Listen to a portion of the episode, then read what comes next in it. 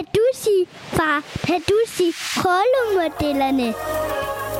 Rollemodellerne? Rollemodellerne.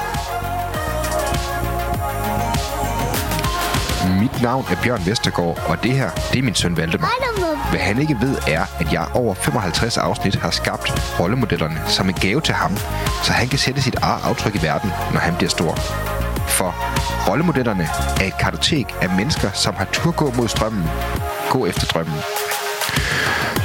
En skildring af dem, der har haft mod til at kunne og viljen til at ville. Selv har jeg lært uendelig meget af mine samtaler undervejs, uanset om gæsten var Jakob Risgaard, Martin Thorborg eller Claus Meier. Og jeg håber, at du, kære lytter, også har. Jeg håber, at du vil læne dig tilbage og lade dig blive forbløffet, berørt og måske vigtigst inspireret. Velkommen til Rollemodellerne, podcasten, hvor du starter med den bedste inspiration.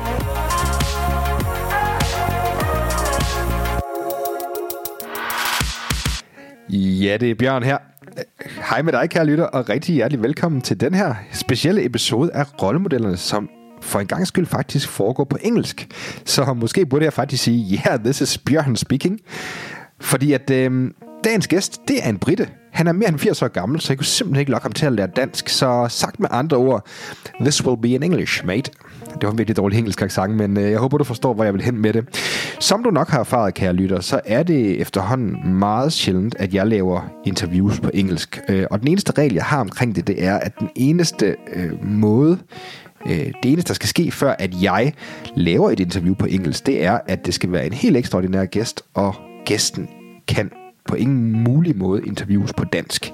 Og det kan jeg roligt sige, at det kriterie falder dagens gæst i den grad under. Fordi hvis man kigger på omfanget af den erhvervssucces, som den her person har skabt, så er han klart den gæst i rollemodellernes historie, som har formået at skabe den største internationale virksomhed og bygget et verdenskendt brand. Han er samtidig en helt fænomenal storyteller, og det gør egentlig kun glæden ved at have ham med i rollemodellerne større. Du kender ham nok ikke af navn, men du kender helt sikkert hans virksomhed. Fordi dagens gæst, det er nemlig Joe Foster, som øh, sammen med sin bror stiftede det ikoniske sportstøjsbrand Reebok. Og de endte faktisk med at gøre Reebok til verdens største sportsbrand. Og det var foran mastodonter som Adidas og Nike, øh, inden virksomheden blev frasolgt af dem til faktisk Adidas tilbage i 90'erne. Joe, han er i dag mere end 80 år gammel, men han er en exceptionel storyteller, og da han for nylig udgav selvbiografien Shoemaker, der valgte jeg at slå til og invitere ham med i rollemodellerne. Shoemaker skal jeg skynde mig at sige, synes jeg er en helt fantastisk bog, der handler om at være et familiefirma, der er på vej til at synke, forlade det og gå efter sin egen drøm og stifte en virksomhed, der kan slå igennem internationalt øh, og komme til USA, som var den store drøm og ambition for Joe og hans bror. Det, øh, det lykkedes for dem, og de endte faktisk med at lave øh, Reebok, inden de solgte den, til at have en, en omsætning på mere end 4 milliarder dollars. Det har været en kæmpemæssig erhvervssucces, så jeg kun ikke slippe den her bog igen. Og jeg skal skynde mig at sige, at jeg lød lige Joe at sige, hvis du synes, det her interview var fedt, så vil du elske Shoemaker. Så jeg kan i hvert fald klart anbefale bogen, så jeg synes lige, du skal tjekke den ud, hvis du har mulighed for det. Derudover, jamen så har jeg som altid lige en hurtig bøn til dig, kære lytter. Som du måske ved, så er rollemodellerne, det her er mit Connemore-projekt, og det er sådan set kun mig, der driver den her podcast. Der er ikke et stort hold bagved, der er ikke nogen store bag, øh, mastodonter bagved. Der er sådan set kun mig. Så hvis du nu kan lide det her, og... Øh, og det håber jeg, du kan, så vil jeg være dig uendelig taknemmelig, hvis du vil øh, støtte podcasten ved at efterlade en anmeldelse i iTunes, eller hvor du lytter til podcasten, eller endnu bedre måske, del det med dine venner, eller med dem, du tror kan få glæde af det på sociale medier. Det vil øh, gøre mig en kæmpe tjeneste. Øh, så er der også flere, der kan få glæde af podcasten, og øh, du støtter rollemodellerne. Så hvis du har lyst til at gøre mig den tjeneste, så vil jeg bare sige tusind, tusind tak. Det var ordene for mig. Rigtig hjertelig velkommen til, kære lytter, og god fornøjelse med rollemodellerne. Det her det er et specielt afsnit. Gæsten er Joe Foster, som har stiftet sportstøjsvirksomheden Reebok. Rigtig god fornøjelse med podcasten. and congratulations on your new book as well, uh, Shoemaker, um, which we will be talking about a bit later, I think. Yes, I mean, you started off by saying that people don't know my name. That wasn't the intention, of course. The intention was Reebok, and always was Reebok. Um, so that's why.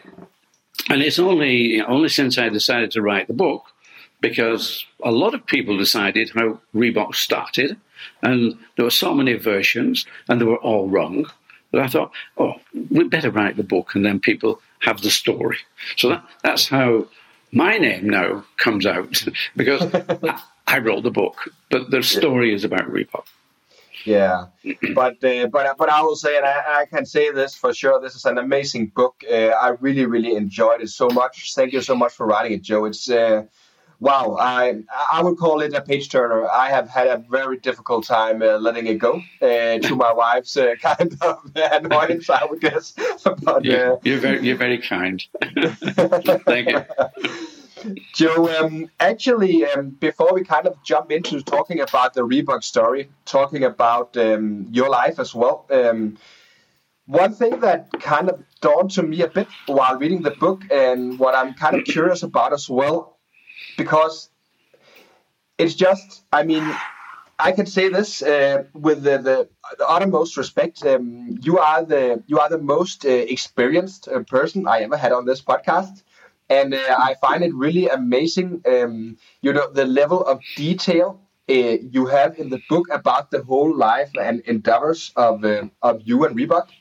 And can you talk me and the listeners a bit about like the process of actually selecting? Like, I mean, you have had Reebok for so many years, and there have been so many pivotal moments I could uh, imagine. Um, the process of actually sitting now, like so much later, uh, and and kind of uh, going into what's the core of what actually made the company.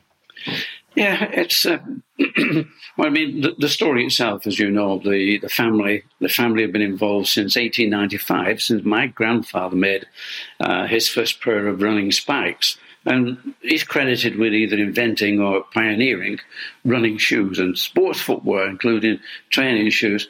So, born into uh, well, we'll say the, the sports footwear business, uh, I, I, think, and we went through, Jeff and myself, we, we set Reebok up as a company, uh, but we also worked for our family business, which was J.W. Foster and Sons. And J.W. Foster and Sons had made boots and shoes for almost every football team you could think in England. So they were very famous. They had a lot of gold medals.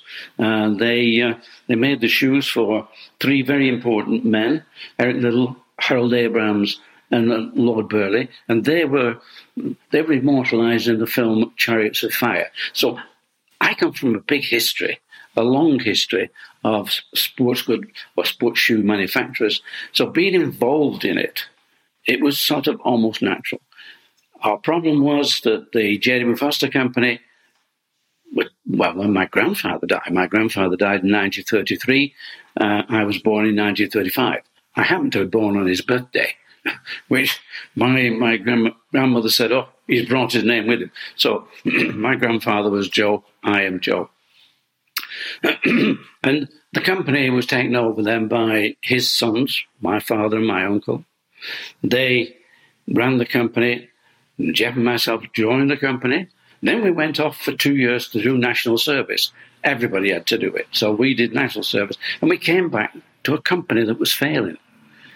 So what grandfather started, father and uncle just hadn't continued. In fact, they were at war with each other. They were a bit like Adi Dassler and Rudy Dassler. They couldn't work together, but they did. They continued working together. But the company was failing. so the first pivotal moment, as far as uh, Jeff and I were concerned, was the fact that this company is failing. And we tried to get my father to change and do things. He wouldn't. He, all he could say is, look, when your uncle's gone and I'm gone, this will be your company and you can do what you like. And all we could say back to uh, my, my father was, look, we don't want you to go. That's not the plan, but this company will be gone. It took us a couple of years before we decided we couldn't do anything there. So we had to leave the family business and set up our own company, Mercury Sports Footwear. Now, I think that was the first big decision. more or less forced onto us, really. We, we didn't have much choice. We could have stayed with the family business, but it was going down. And if you have a little bit of ambition, a little bit of imagination, you, you know that you have to take that step. So that was probably the most pivotal time. That's a, that's a really, really interesting insight as well. And actually, I dwelled a bit upon that then, uh, when I read the book. Um, can we talk about that for a second, Joe? Because one of the things I actually were a bit curious about. I mean, there are so many uh, really interesting uh, ways and routes to go from here.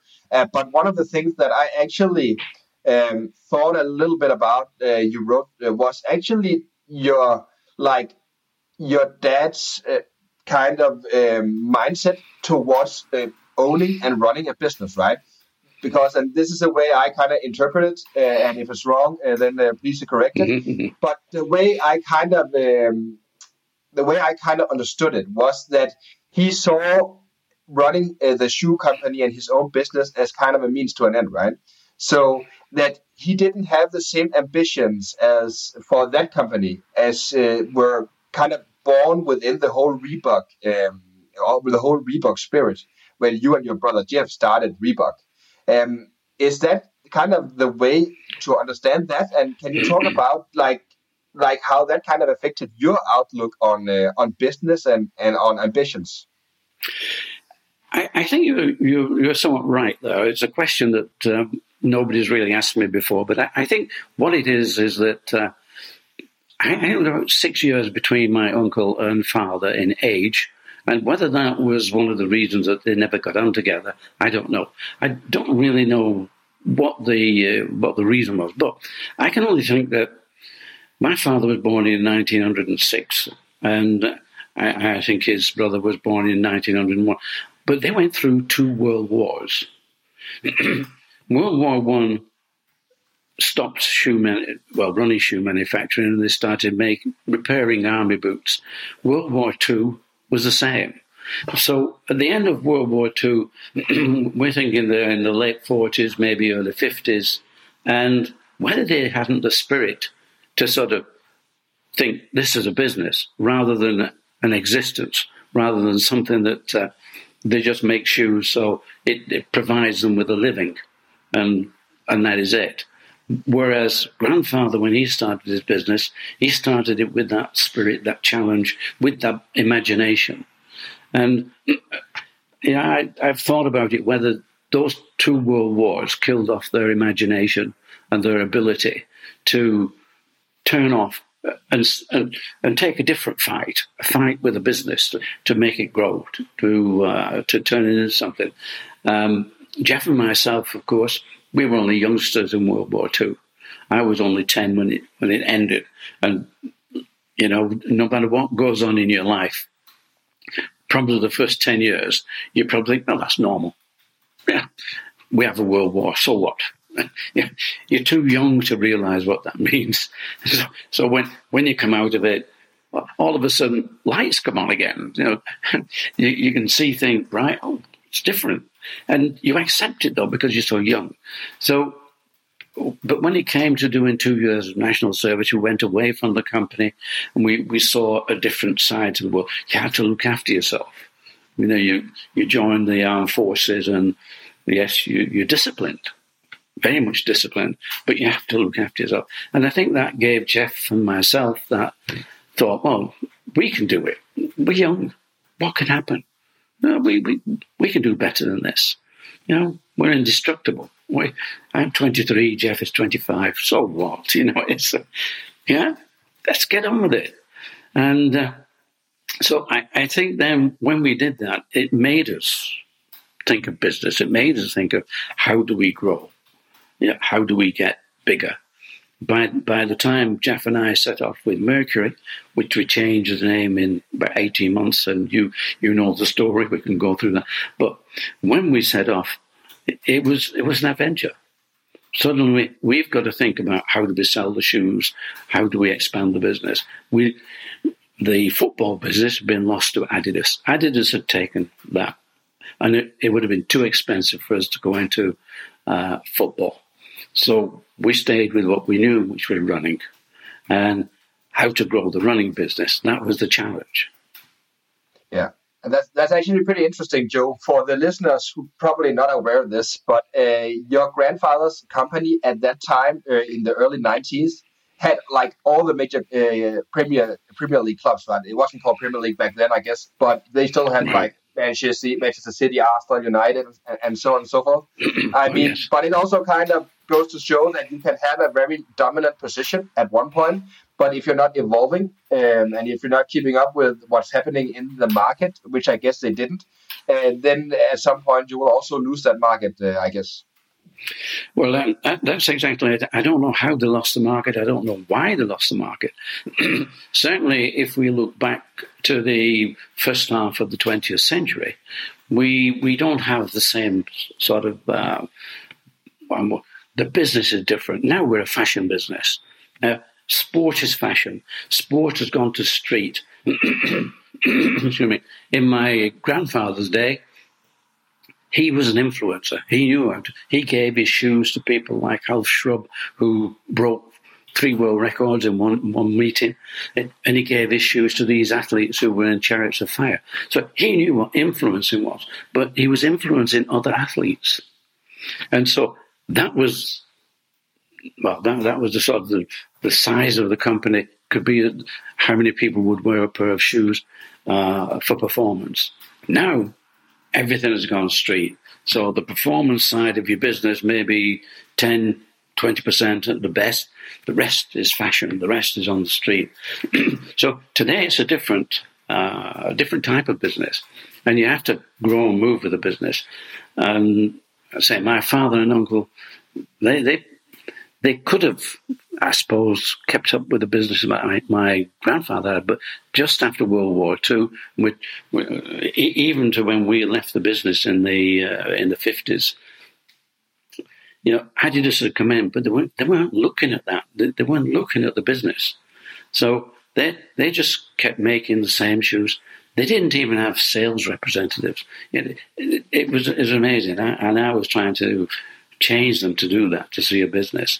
So we we know even today from when Jeff and I started, the, the, the business itself has changed tremendously. Influencing now is so important. and whilst performance is still the most important part of influencing, the big sales come from other influence. Kanye West for uh, Adidas, and uh, you know this goes on uh, now. Entertainers are influencers. Yeah. Yeah, it's really interesting. Uh, it's really an interesting outlook, I would say, also because the because the sports quality goods industry has changed so much. Uh, as you said, it, it really, really evolved from being just like people who are actually doing sports to being more of a fashion statement as well, and being in that kind of business. Uh, one thing I actually reflected a bit upon, uh, Joe, um, when researching for this interview, was I think because um, not kind of going forward in history. Uh, we might get back to that, we might not. But but you exited uh, Reebok uh, at one point and uh, has since then, um, among other things, been writing this book, uh, the Shoemaker book as well. Um, do you still have like? I mean, the what would you call it uh, in Danish? You probably say something like tickle. But do you still have like the um, you know um, cravings for like being in business and kind of you know, um, being in that game uh, and you know um, creating something that's uh, influencing people through your work. Uh, I mean, you did that now with the book, but um, from the time you exited Reebok, I know, uh, as far as I understand, they also kind of you, you they ask you for help quite a bit um, throughout the years afterwards uh, that you exited the business. Um, but how is it kind of at this point in your life, Joe, where I mean, it's been a while since you've been in the Reebok uh, business, like doing day to day operations and such. How is that like now? Do you miss that part of, uh, of the journey, or, or how's life like that in, in that sense? well. I, I think that uh, you learn lessons as you uh, as you go through life, and I, I, I left the uh, Reebok business in uh, the end of 1989. also, at that time, the uh, the control of the business uh, would take it to America, and America as far as I can say, America, that's where we needed to drive the business. it's where athletics and running really grew. And we were there at the right time for growing. But you, you get to a point where you, you recognize the fact that, you know, for 20 years or more, growing, getting that business off the ground, seeking the, the opportunities. and once I was able to get into America, uh, we designed the uh, Aztec shoe, which got five star ratings from Runner's World magazine, and that was that was the entry. I tried for ten years, eleven years, to get into America because that was the bigger market. So for me, it was okay. I've achieved this. Then I continued then to work on distribution globally. But the the energy behind the brand had to come from the American market and people in America. So it was essential that other people feel the ownership. They they've got to take on board that winning culture and grow that winning culture. So you get to a point, and as you can imagine, when a company is going to a billion dollars and into four billion dollars, one person can't run that company. That could be a lot of people. so the energy has to be behind encouraging people.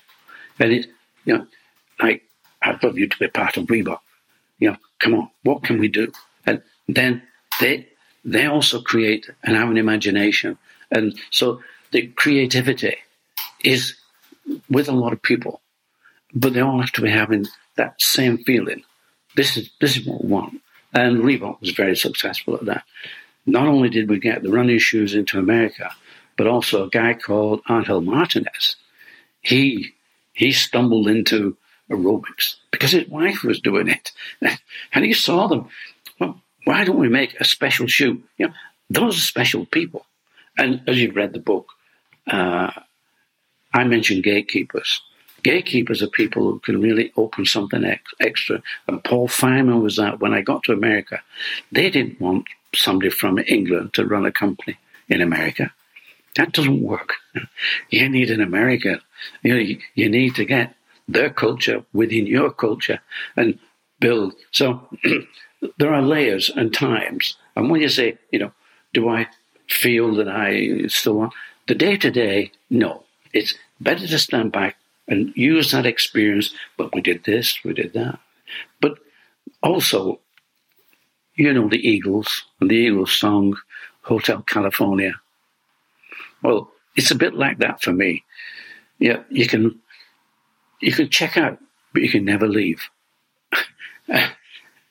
and so that was it. So I'm I am stuck with Reebok because it's, it's it's it's the drug. You know, we started it, we built it, and I still think it's the best brand in the world. And who knows? Adidas are now selling the brand, and you know, I'm talking to people who seem to be interested. So, yeah, where do we go from here? It could just be the beginning of another story. So that's my yeah. life with Reebok. And yes, I know it from beginning, and I'm still here. and it's an amazing achievement, also, Joe. I mean, uh, Reebok has been around for so long.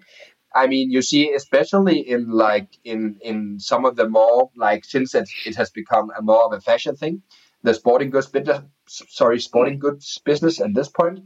Um, you also see a lot of companies uh, closing uh, like uh, faster, right? But it's really an amazing achievement that Reebok has stood this test of time and has been around since the 50s, where you made the company, right? Um, right. Yes. Joe, there are so many questions I want to ask you. I, I, I hardly know where to begin, but but you you said something very interesting about the culture and the energy of the organization, right? Like, yeah. so uh, obviously, once you're taking from, so just to kind of take your listeners, uh, you actually started doing the making the making the shoes back home in your factory in Bury, right? Um, yes.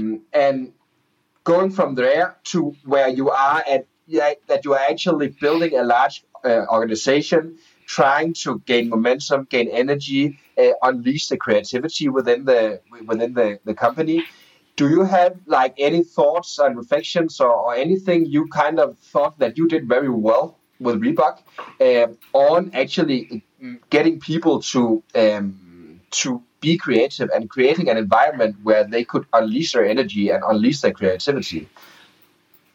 Well, I think what is important is to realize that uh, you need people. You need a lot of people. You need uh, to be to be a leader. Is is also to be able to stand back and listen, and to be able to encourage people to do things. Uh, and it, you know, it's, it's employing the right people. This this is so important in in, in growing, and it, it's you could probably learn it, but I think mainly it's the fact that you know if you can talk to people and you can listen to people, you you find that you you, you sort of grow that. Uh, you know, I say, it's it's like an, an, ability to have people come in and enjoy what they're doing. Because if you don't enjoy what you're doing, that's, that's you're never going to succeed. So it, it has to be something that you really love to do. You get up in the morning and you want to get to work. You want to get to that place. It's not work. It's you want to get back into the culture, back into Reebok, back with those people who are sharing that uh, that desire. So I think it, it's so important to build your team and and give give people controls, give people the freedom to do things. And you know, it was always for me. It was when when you put somebody in in a good position and say, look, you may have problems, but don't bring those problems to me. Bring me answers. And and if you've you know if your answer you've got a problem with having too many answers, we can sort out the answers. But you know they're your problems.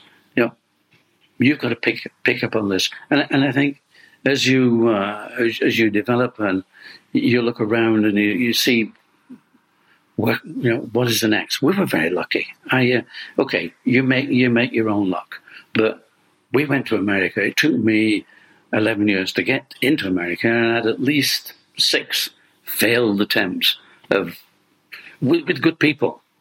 But what was he was trying to push.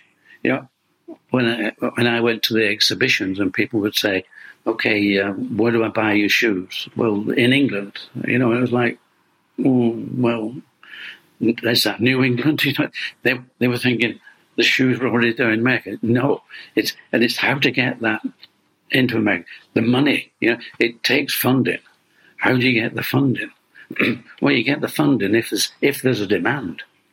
You, know, you, you go to somebody and you say, "Well, I'd like a lot of money because I'd like to do this." Well, but how you know how can you put your money in unless there's a demand? So you, you know, things. It all depends on timing, and we were very lucky. Running became something very big in America during the during the seventies, and uh, late sixties and. That's the time when we were trying to get in. but when we got five stars, it changed things because a five star running issue in America that was then the demand. So they wanted the product and that way, we could actually get the product in. Funding, that came by way of Stephen Rubin. Paul Fireman was my my man in America. He was my gatekeeper.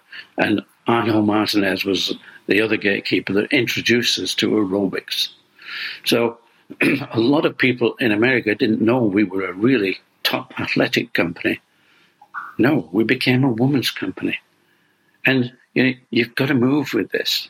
So whilst it was great, no, no, we can't become aerobics. We've got to stay with athletics and running. No, you've got to go with as you see the business. And so Reebok grew, and it grew from it nine million to thirty million, to ninety million, then three hundred million, then nine hundred million in successive years.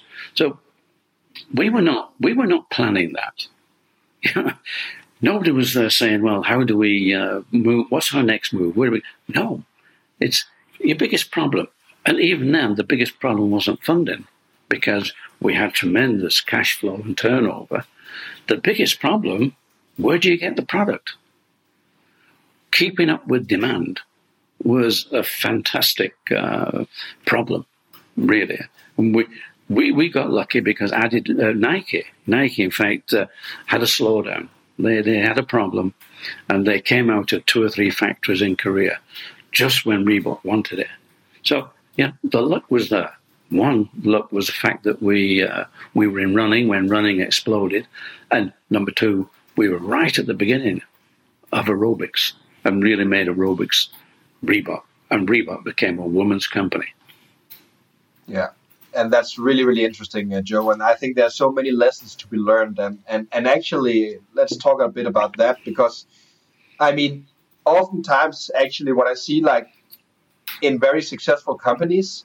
Um, they have a tendency that they're actually able to turn their disadvantages to advantages, right? So, yeah. I mean, exactly from, from the Reebok perspective, what I really, really enjoyed about your story as well as you also tell it here is the fact that you were actually using that you were to uh, some extent not very well known in the, the states at that point to your advantage since you could actually kind of take your brand in a totally another direction since and everybody know that that the likes of Nike and and some of the other competitors were very masculine, very uh, you know sweaty uh, kind of brands where it all about the mas- masculine energy, and you didn't kind of have that. Can we talk about that? I mean, how did you use that uh, disadvantage in some people's uh, eyes to actually uh, lift and elevate uh, Reebok to another level? Well, it's quite quite funny, really, because we we've been on the market in running. So we were known by people who were runners. And, and at that time, it, we weren't a fashion company. It, it wasn't too much street. it was the fact that a lot of people wanted to keep fit. So we, we had a good business in running. And Angel, down in California, and his wife coming home after doing these aerobic classes, and Angel is saying, What are you doing? Oh, we're exercising to music. So he went down to have a look at this.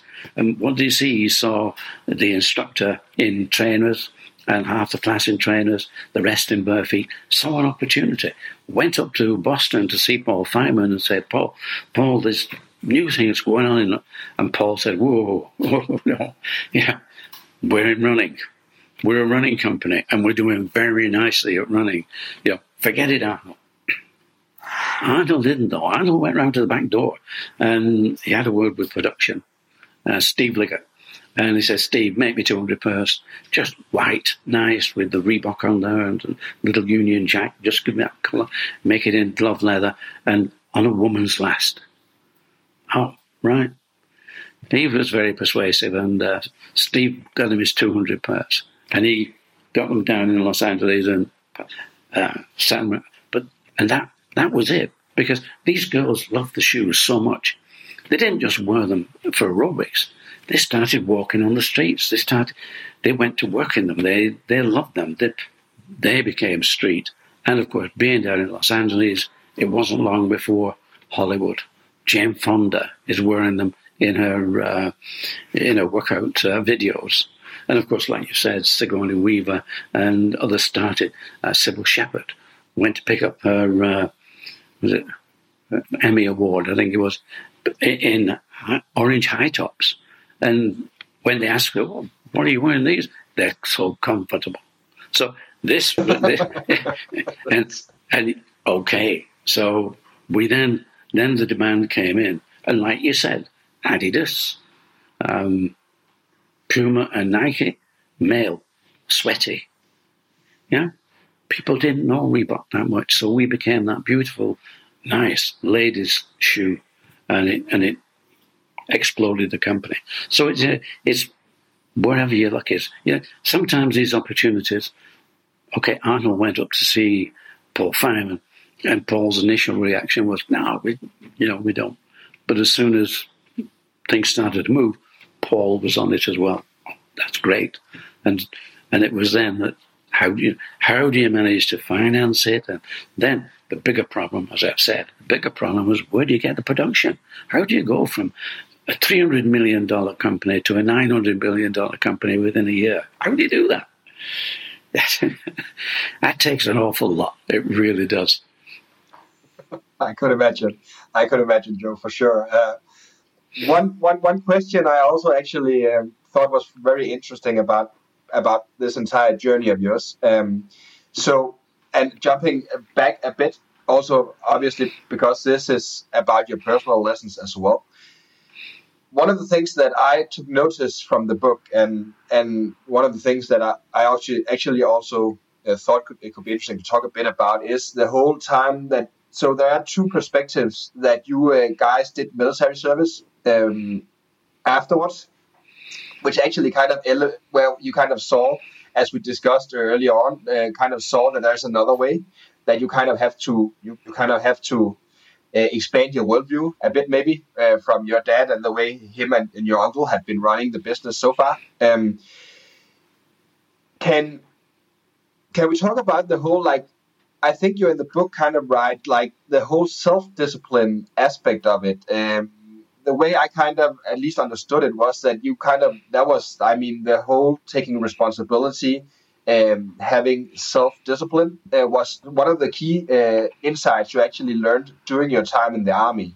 Is that correctly understood? And how did that do you did you did you apply that if so to uh, to your work with the Reebok and building Reebok?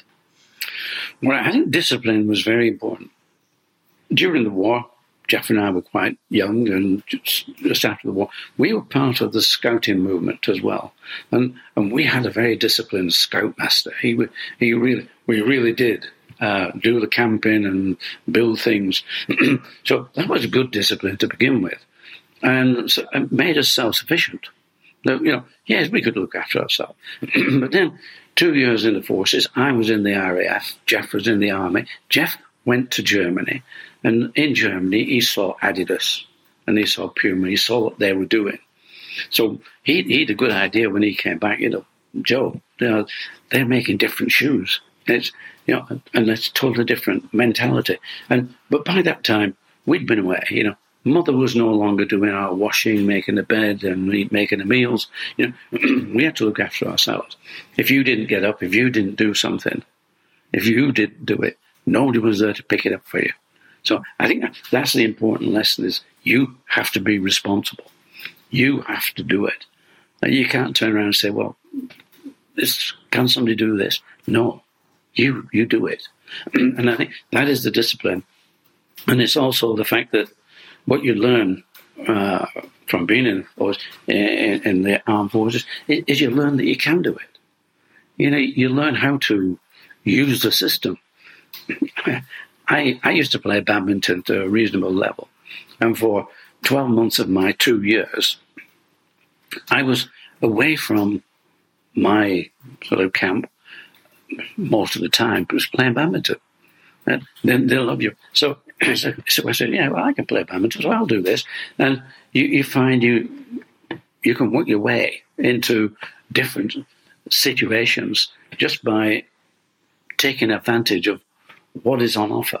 And so I think I think it's that. I think it, seeing the opportunities. I saw one at playing badminton, and yeah, I could play okay. And I played for the fighter command.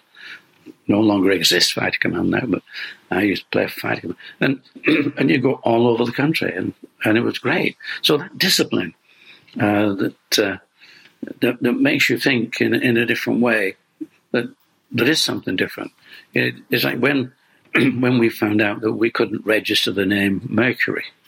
Mercury, uh, we never even thought you registered the name because Foster's, if it's your name, it doesn't matter. We could have called ourselves J.W. Foster as well, but that wouldn't have been right, would it? You know, the parent company is still there, and then you've got Foster's down the road also. No, no, we didn't do that.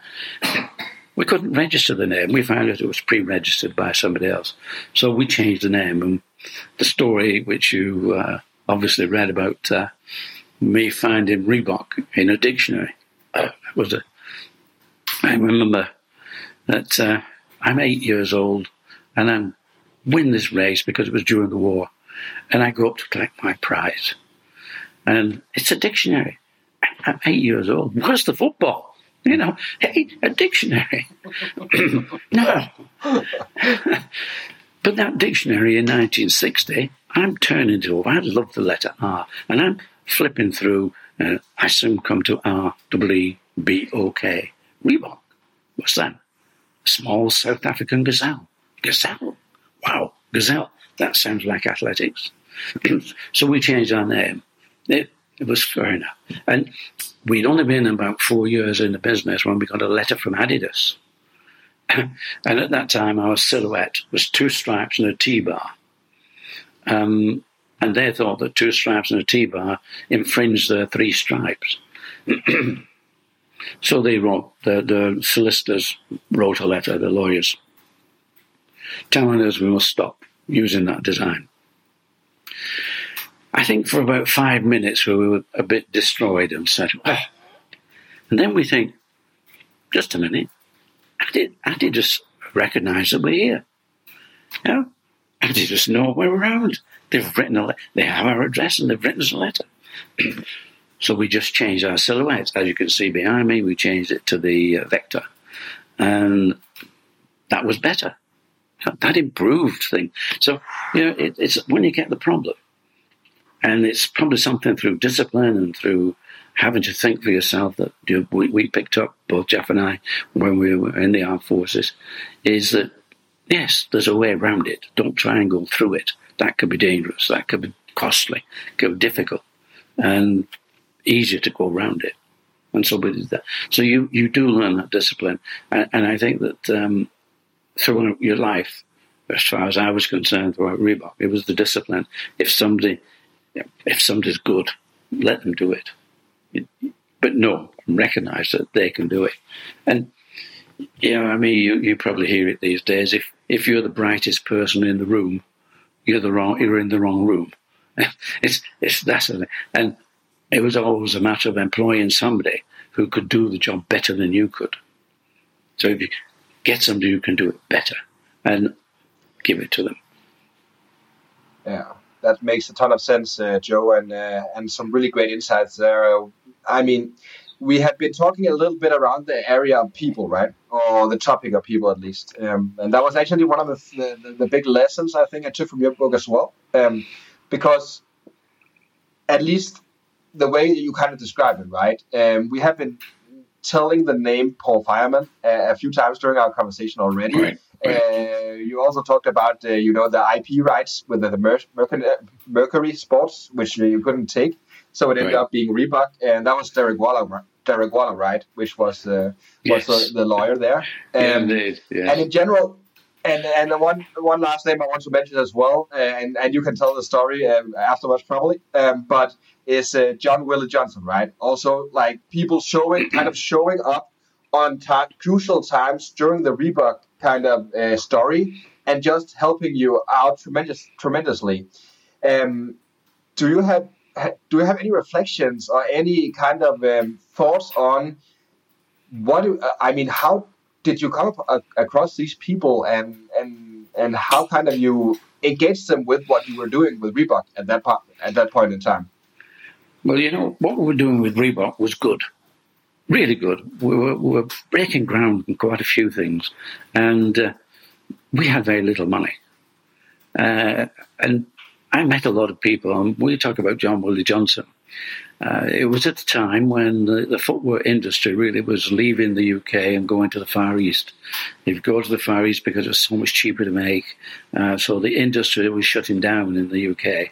And uh, as it shut down, a lot of uh, factories were closing, and all the machinery was being auctioned off. Machinery, and I used to go to these, and I met John Willie Johnson. Um, I'd seen him a few times, and I met him at one of them. He, he was at every one of these sales, and he would be on the front row, and the auctioneer would go look around, get a price, and if nobody wanted, there was an item nobody wanted, he would look down at John Willie, and John Willie just, just nod, yes, okay. And after the auction, John Willie would disappear, with um, with the auctioneer, and it, they'd come to some agreement on the prices that obviously were not uh, done at the auction. And I just happened to sit next to him uh, on one of these occasions, and I, knew he was from near where we were. It's about uh, ten miles further into what they call Rossendale Valley, which is the shoemaking area of Lancashire. And I sat next to him. We we, we chatted, and uh, I happened to say, "Oh yes, I uh, I picked up a lot of leather, but the police stopped me going back because I overloaded. I'd, I'd, I'd got a hire van and I was overloaded."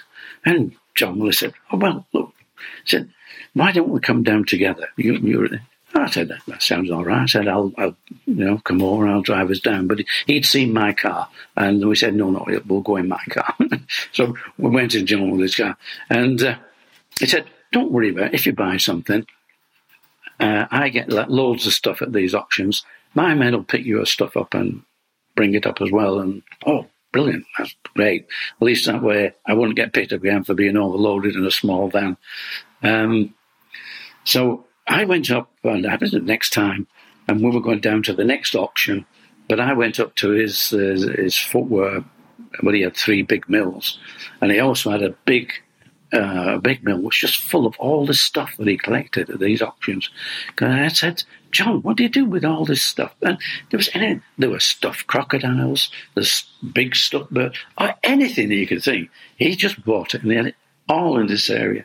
And he said, Come along, have a look. So we went into this, and I happened to spot a machine that we wanted.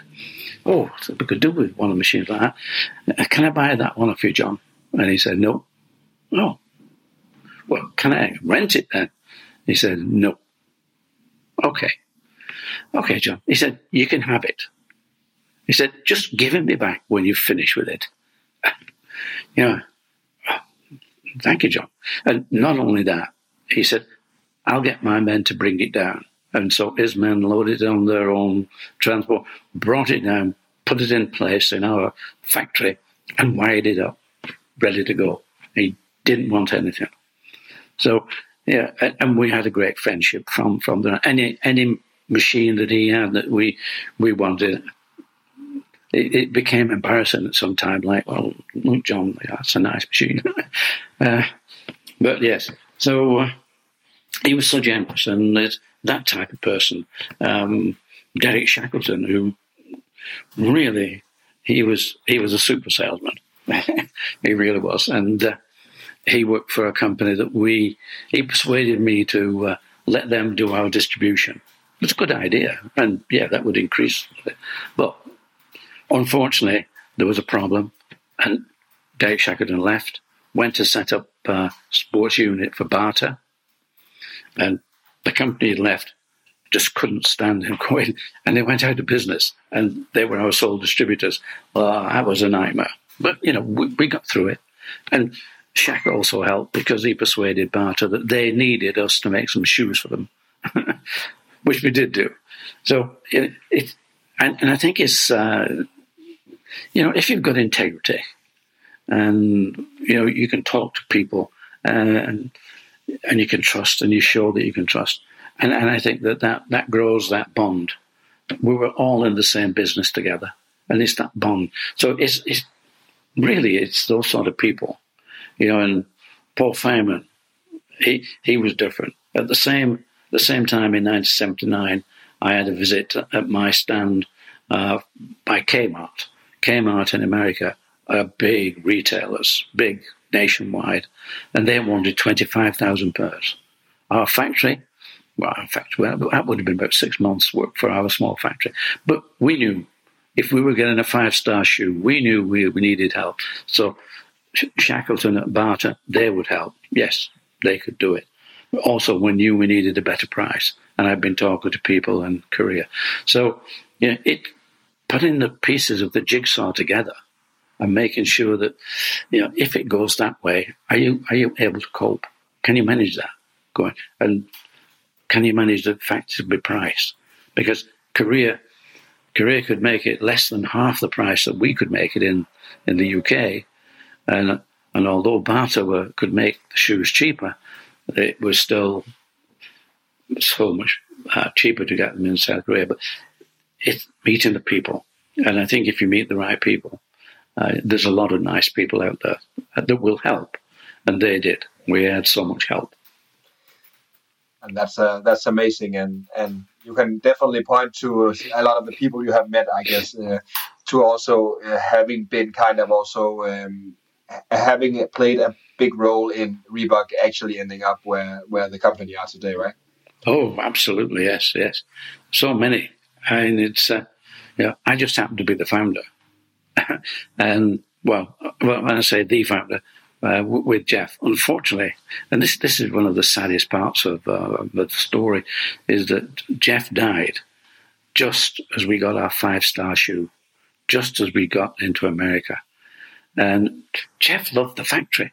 He loved working in the factory. That's all he wanted to do. And he, he ran the factory. He he did all the things in the factory, and you know, as far, as, he was concerned, said, "Joe, you do the rest. You know, you, you do whatever we need to do." So, and and that was good because where my father and uncle never spoke, and when they did, they were at each other's throats. Jeff and I never had a never had a bad word. We we never fell out, you know. And I must have done some stupid things. I really must have done all that. Uh, I, I'm sure about that. oh yeah, yeah. I, I, I, must have tested my brother's patience certainly, and but you know he. Uh, I, I think we recognised that Jeff was good in the factory, and I was better out of factory and away from him, doing the other things. In some sense, Joe, can, can can you say that that I mean, it's really I, I want to talk a bit about also kind of the passing of of, uh, of Jeff uh, just in a short bit, but just actually one question popped into my mind was, I mean, the relationship you had with uh, with Jeff while working uh, building Reebok um, had it in some way been I mean had your uncle and dad's very hostile way of running their business together had that been kind of a negative uh, inspiration for you guys? So you kind of saw that and said, this is a way, not a way to run a business, or, or, kind of how did you actually manage to, I mean, for so long have a, such a good relationship while also actually building something of that significant that Reebok uh, has been? No, it's. Uh, I think it's rather unusual that, and I think maybe Jeff was more perceptive than I was on that because we never we never verbalized the fact that uh, father and uncle we could never run a company like that. I mean, they didn't. They were never together. They they hardly spoke. In fact, Jeff and I had to drag them apart on more than one occasion when they were fighting. It, it was so bad. So but we, we never did that. And whilst we didn't say, well, the last, you know, we, we shouldn't work together because look what happened with uh, my father and uncle, our father and uncle, you know, so how can, how can we manage to do this? Well, we did, and, and we didn't. I, I think we got on well with each other. We didn't socialize with each other. We had our own social lives. But when it was in, in the factory, we, we just got on together and that was it. They say, Jeff, left most of it to me. And uh, I, I, guess if I got it wrong, he probably just shrugged his shoulders and thought, well, that's, you know, he got it wrong, but don't worry about it. He'll get it right next time. so, uh, yeah, and I think that maybe, maybe, maybe he was more perceptive than I was on that. Uh, because I, I, would I would go off and do things. And I know I I would you know I'd book a trip to America and and, and I do know because uh, my wife and his wife, who, and, and that did cause some problems. Why are you going to America? Jeff never bought. Jeff didn't. Jeff, as far as Jeff was concerned, if I had decided I should go to America, I should go to America. But they were sort of, why, why do you want to do that? So, and uh, yeah, and, and that's the irony. The irony of uh, uh, of Jeff dying was the fact that the only way I could run that company was to was to buy out his wife because at that time we were very small and I couldn't work with her. Uh, it was difficult. So it, it became my company, as it were, at that point. And uh, I could make decisions without even ask, asking anybody then.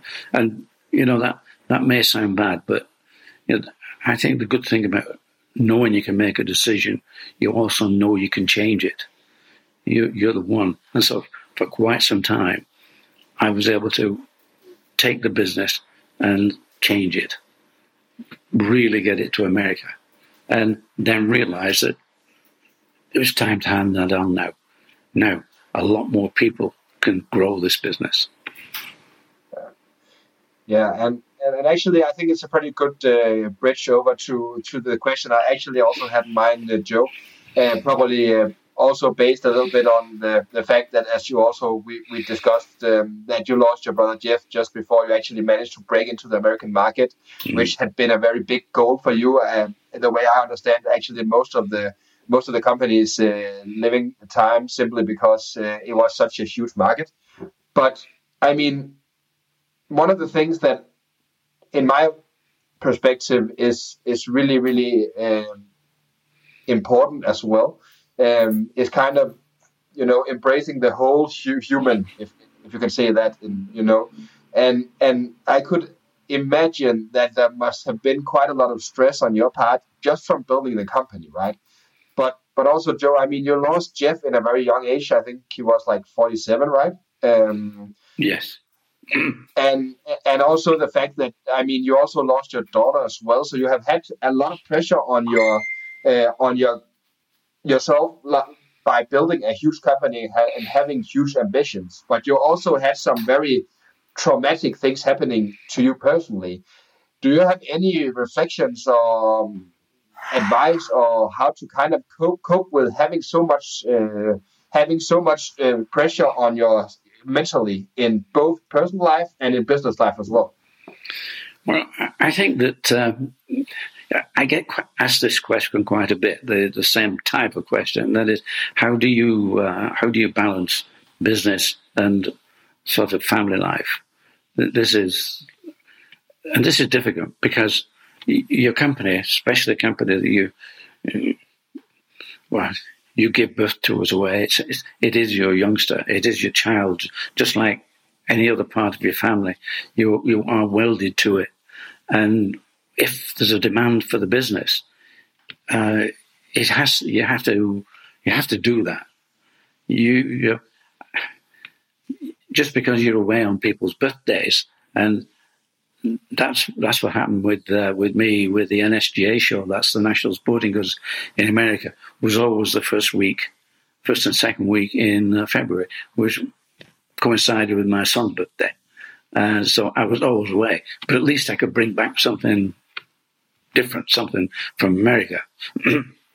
but you you had to do the business. That, that's where the business, and and and I think that uh, to be successful in both the family and the business is they have to come with you. They they have to also belong to that same family.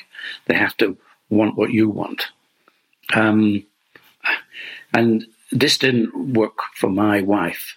She she didn't like travel my first wife didn't like travel.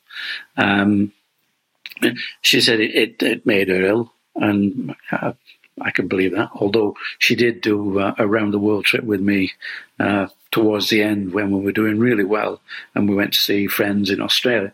So she did. It didn't work out very well though that trip, as you probably read in the book. it uh, so, and you know when you when you meet the person who's going to be your wife and it's, you're young, you've not really formed your business life at that point, as I hadn't. You know, I worked for the family business, so this this grew differently. So the fact that we, Jeff and myself, sort of became the founders of Reebok.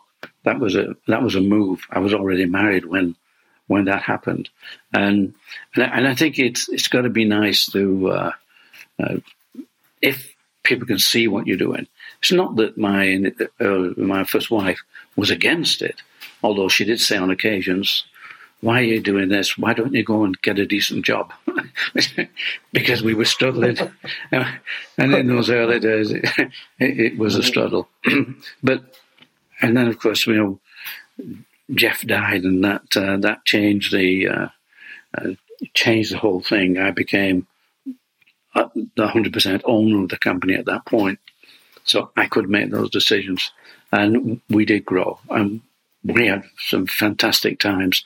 And we were at, uh, at Monte Carlo doing the uh, Princess Grace uh, tennis tournament uh, for her memorial fund. And Jean would come along to that. And also my daughter would come along to that. But unfortunately, my, my daughter, um, she contracted leukemia and although we tried, she eventually died with that. But uh, Jeff's son, Robert, who still works and is working for Reebok even today, he also had an ago. Jeff lost his son, his first son, was two years old, Liam, died of, I think it's purpura, it was a blood disease, the problem.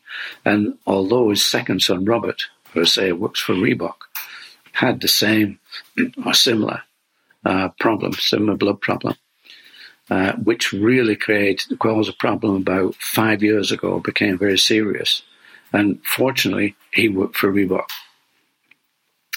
And they managed, they managed to uh, hospitalize him and he's got through it. And we think that they, what they did, they've actually cured him of this blood problem altogether. So,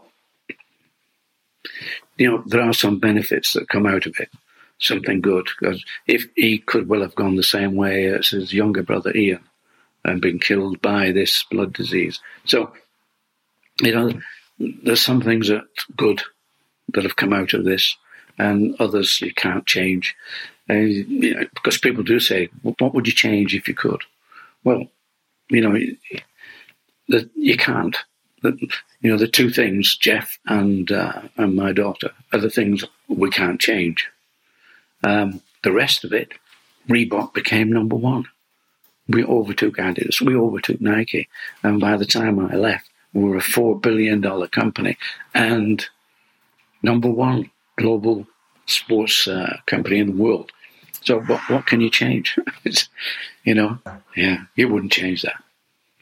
That's uh, that's solid. Uh, that's a solid advice, uh, Joe, and, and definitely also, yeah.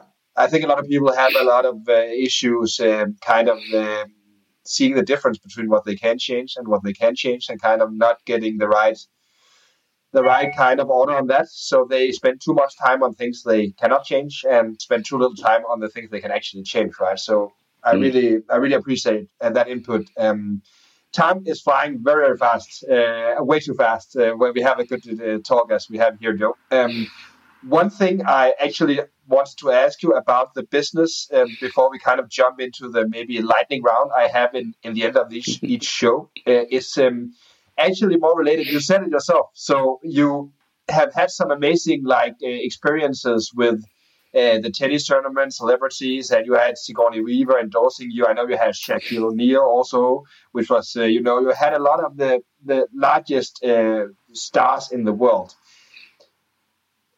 Do you have any, um, what would be your reflection of be your advice on actually managing to to engage in partnerships or you know in sort of endorsement uh, deals such as this? Do you have any thoughts or inputs about that?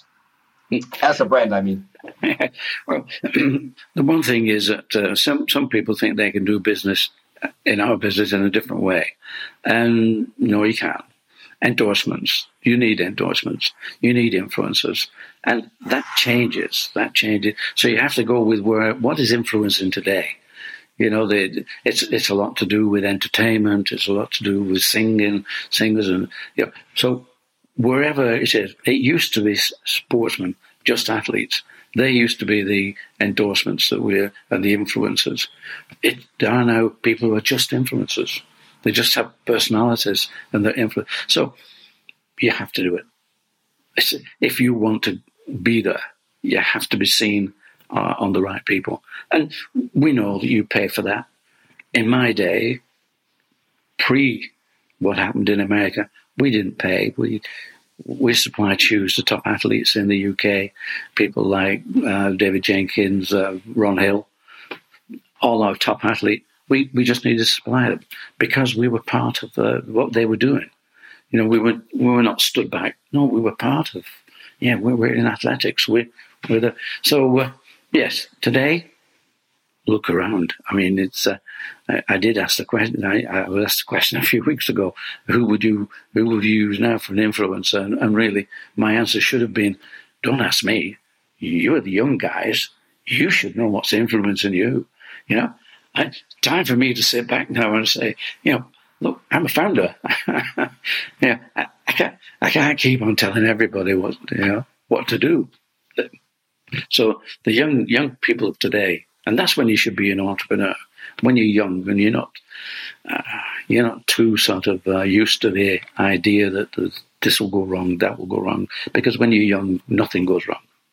Yeah, yeah just a few problems here and there, but we, yeah, yeah, we, we can do it, and you know we get on. We just keep going. You know, so that's uh, and, and that, that that is so important. Being young is a very important thing, I think, in to be in a business. Yeah, or, to kind of the counter argument, I would say uh, if you're not young anymore, then at least have a fresh perspective on things and actually also being able to uh, disassociate yourself from what have happened before. If you have a lot of setbacks and failures in uh, in kind of your life, and there's always right. a chance yeah. to kind of fresh uh, fresh start, right? You have to move um, on, yes. Joe, exactly, exactly. Um, I mean, it's been really great. Um, before we jump into the lightning round, um, you have, we have spoken a little bit around this topic. I think I actually just, just would really much appreciate to hear your perspective on luck, um, because uh, you are very humbly describing a lot of what has happened for the Reebok journey as luck in your book, right?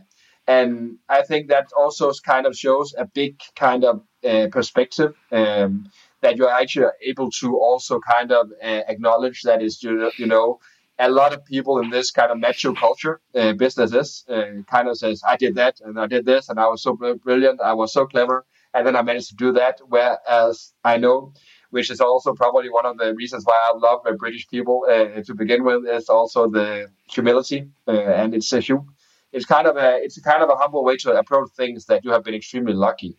Um, have you what have been like the concrete things in your life that you that has kind of led to this luck. Would you say that you have done something like very well in order to actually be able to have luck find you if that question makes sense?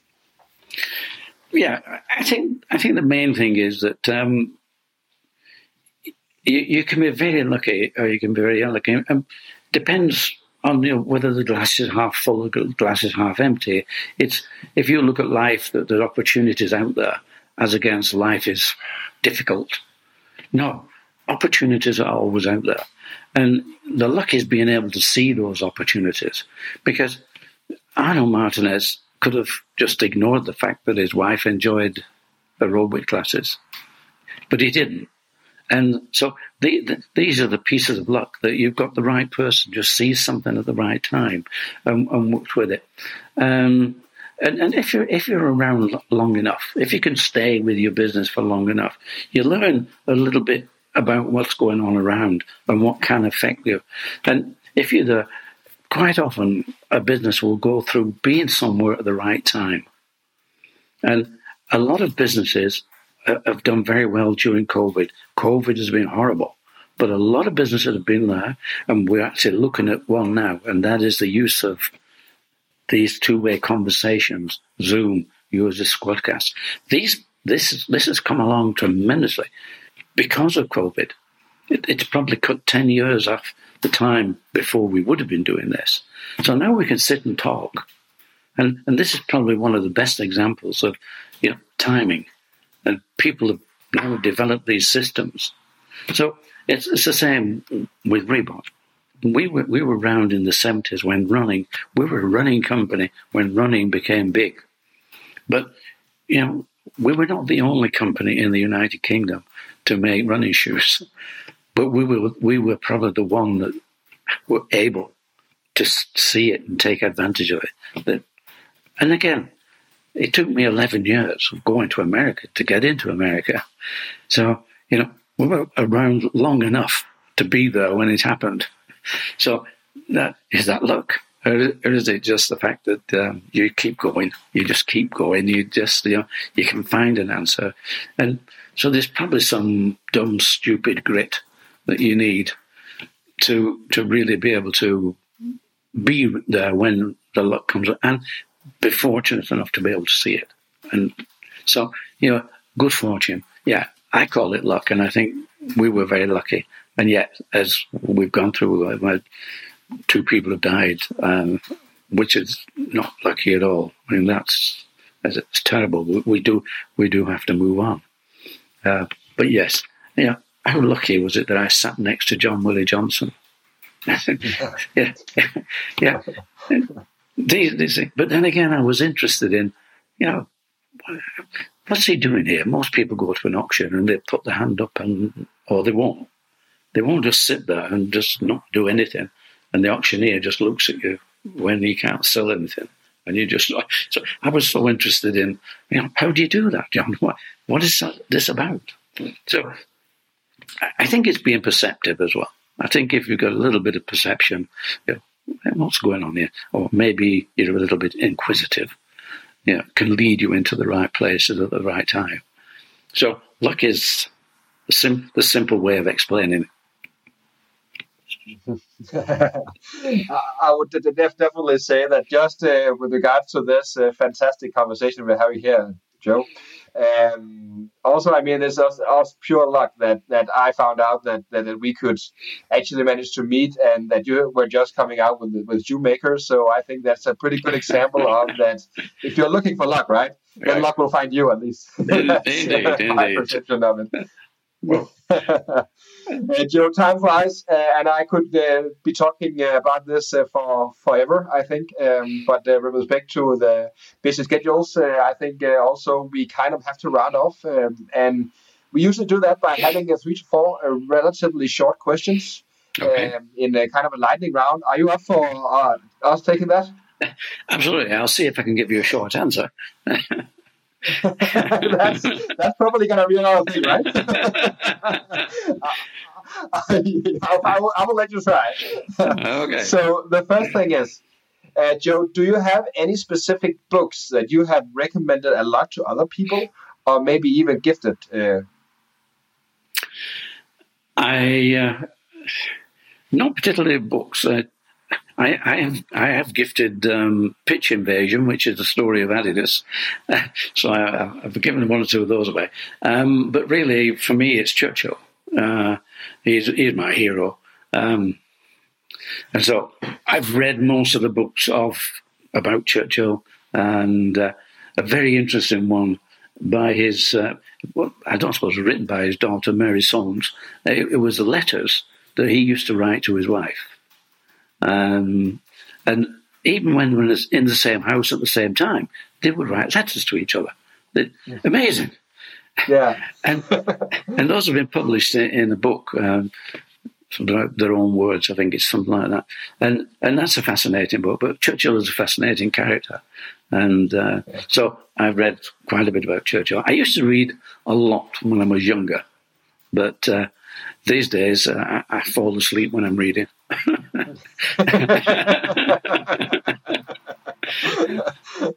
I can say uh, I can say from experience that uh, reading Shoemaker, your, the new book that I have just now, uh, will not make you fall asleep. That's for sure.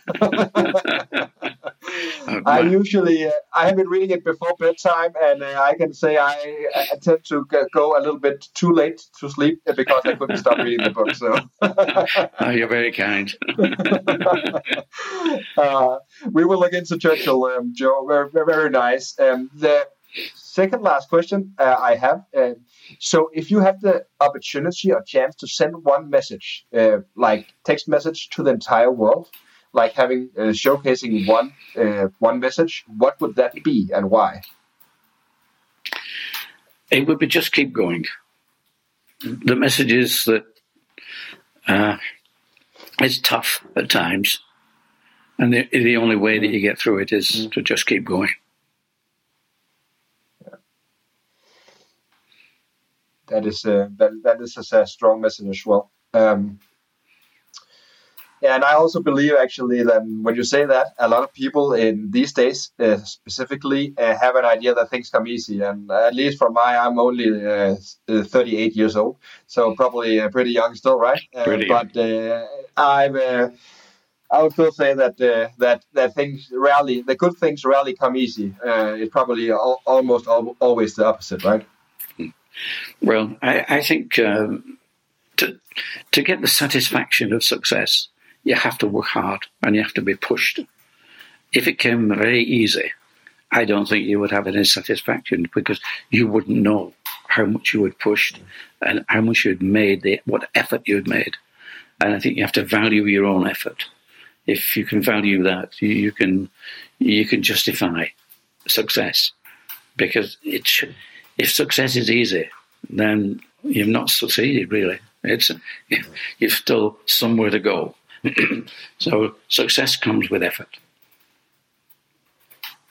That's a really interesting point. Can you elaborate a bit, a bit about that? Actually, uh, it's uh, yeah, it's really interesting. Yes. So, was there a question there? Yeah, actually, just if you can elaborate a bit more about that, or, or maybe put it into your own perspective, like in your own life with uh, with Reebok and building Reebok, like how much have the how much of that journey has been enjoyed by kind of the struggle that you kind of faced, and how much has been driven by the by yeah, you know. I I think I've always enjoyed the struggle. I, I, think that I valued the struggle probably more than uh, it, it's like you know people will say uh, to travel is better than arriving. It's, and it's the journey. The, the whole journey is better than when, you know, you say, well, I've finished now and okay. No, that, that journey has been so exciting. Okay, there are some tough times on the journey. There are some, uh, and hopefully tough times because, you know, it's, it's like climbing a mountain. To succeed in climbing a mountain, you you've, you've got to go through a lot. And, uh, you know, if it's easy, it's not a mountain. it's just a walk. You know, so it's it's got to be there's going to be challenges out there, and and I think if you can rise to your challenges, and and then value your your successes, and this is where the luck comes in. We had a lot of challenges. We had a big mountain, but you know we got to the top, and you know from the top it's a great view, but. Uh, you know, you're thinking, well, just a minute, we, you know, what's the next challenge? So it was better to sit back and wait for a while, have a rest, and then write a book. And now, now you see, I have a challenge now. The challenge now is to get the book number one. You know, we, we wanted to be a bestseller. So it's not just say we've written the book and that's it. No, we, uh, we're talking to a lot of people. Right, we're, we're talking to a filmmaker, I think it's later this week, who wants to get us on net, Netflix and things. So, you know, these these are nice challenges. Uh, you know, yeah, well, let's see. So we want to be number one in the book. So, so challenges are never ending. you know, it's throughout life. You've just got to pick up what's what's next. And uh, you know, Julie and I, we we travel a lot, and we love it. You know, and there's in many many occasions it's a challenge, but it's good. And and I, and I, think if you've not got a challenge that you, you know, even at my age, I mean, I don't want too many challenges, but but uh, or, or not certainly not physical challenges these days. Certainly, uh, certainly I, I guess it depends on what kind of challenges, right? Absolutely, yeah. Oh, it's going to be yes um, but yes, I, I, think you should always challenge yourself, and I don't think it should be easy. I, I think it's uh, you know if you if you're only doing easy challenges, you're not you're not really challenging yourself at all. So you've got to push it. Yeah, exactly. And we've been pushing it throughout this uh, talk, uh, Joe. It's been really, really great. Uh, actually, the last question I have, and this is a little bit funny because I know you're, I, I know how you like these kind of questions, but it's uh, it's uh, like a fixed segment of the of the podcast, so I need to ask you still, right? And then you can elaborate why you don't hate answer, answering these kind of questions. But what is the best advice you have ever been given, whether that be professional, personal, doesn't really matter. The, the best, the best advice. Uh, the, the the tough thing is that you don't think it's advice at the time in many, many ways, the best is not advice because a lot of advice really is history. And, you know, it's, I think the best advice that uh, I can ever remember is just, just look to the future. Because, you know, looking back is history. And uh, if somebody else did that, it, it, and it's going to be different when when you come to it. a lot of advice is um, sometimes misleading, sometimes discouraging. yeah, and uh, and that's why when somebody said, you know, if you want to be an entrepreneur, well, it's best being young and don't listen to too many people. If you have an idea, go for it. Just get up and try it because doesn't matter if you fail. It's just a, lesson in, in your journey because you can get up when you're young. You can get up. When Jeff and I, 25, 23, leaving the family business, what could go wrong? What could go wrong? Yeah. No. And uh, and it didn't, uh, and and, and uh, history kind of shows that it didn't w- went too bad, as they might say, right? Yeah, right. Went to put it okay. in a, it, it, that went pretty okay. Yeah, yeah. Joe, it's been amazing having you on the show. I can only highly encourage our listeners today to uh, to get Shoemaker Help It Be Number One. is a fantastic book. I really enjoyed reading it, and I read a lot. So uh, I, that, that doesn't come lightly, at least from me. So uh, I Thank can you. I can definitely recommend that. It's available uh, on uh, on all uh, platforms, uh, Kindle, uh, Amazon, such. Um, if our audience thinks this conversation has been as fantastic as I have uh, thought it to be, where can they kind of uh, follow you, Joe? Uh, social media, web, uh, other other places? Yeah, we're we're on Instagram, um, all social media, and Julie's good at that. You know, she she keeps things in touch. But we, yes, we're on social media. So any any of it, all the platforms, Facebook. Yes, we we're there. But uh, Amazing. Amazing. So uh, I would definitely we are connected on LinkedIn, and that's a good place to start. Uh, but besides that, there are plenty of ways to to reach out and and and thank Joe for uh, an awesome podcast.